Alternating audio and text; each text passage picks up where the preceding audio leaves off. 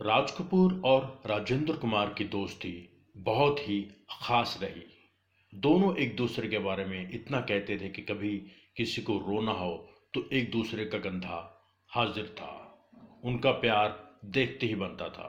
उन्हें कभी कोई बात शेयर करनी तो एक दूसरे से ही करते थे। इंडस्ट्री में राजेंद्र कुमार के ज़्यादा दोस्त नहीं थे, लेकिन उनका कहना था कि उन्हें जब भी कोई बात शेयर करनी होती तो वह राज कपूर के पास ही पहुँचते थे। दोनों ने ही अपनी गहरी दोस्ती को रिश्तेदारी में बदलने का फैसला कर लिया था।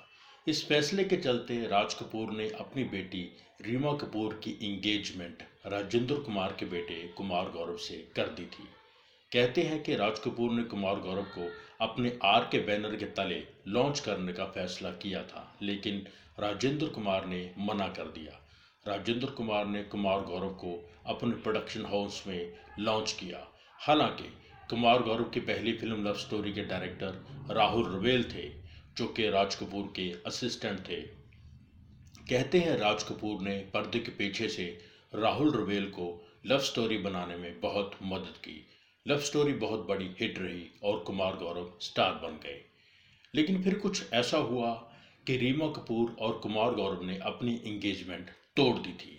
कुमार गौरव ने नरगिस और सुनील दत्त की बेटी नम्रता दत्त से शादी कर ली थी। इस बात से राज कपूर को बहुत दुख पहुँचा। सबको लगा शायद कुमार गौरव के सर पर स्टारडम चढ़ गया है। हालाँकि Kumar Gaurav one film wonder ही साबित हुए। लव स्टोरी के बाद उनकी कोई फ़िल्म बड़ी हिट नहीं हुई। लेकिन इन सभी बातों का नतीजा ये निकला कि राज कपूर और राजेंद्र कुमार की इतनी पुरानी दोस्ती टूट गई। उनके बीच वो प्यार कभी दोबारा ज़िंदा नहीं हो पाया।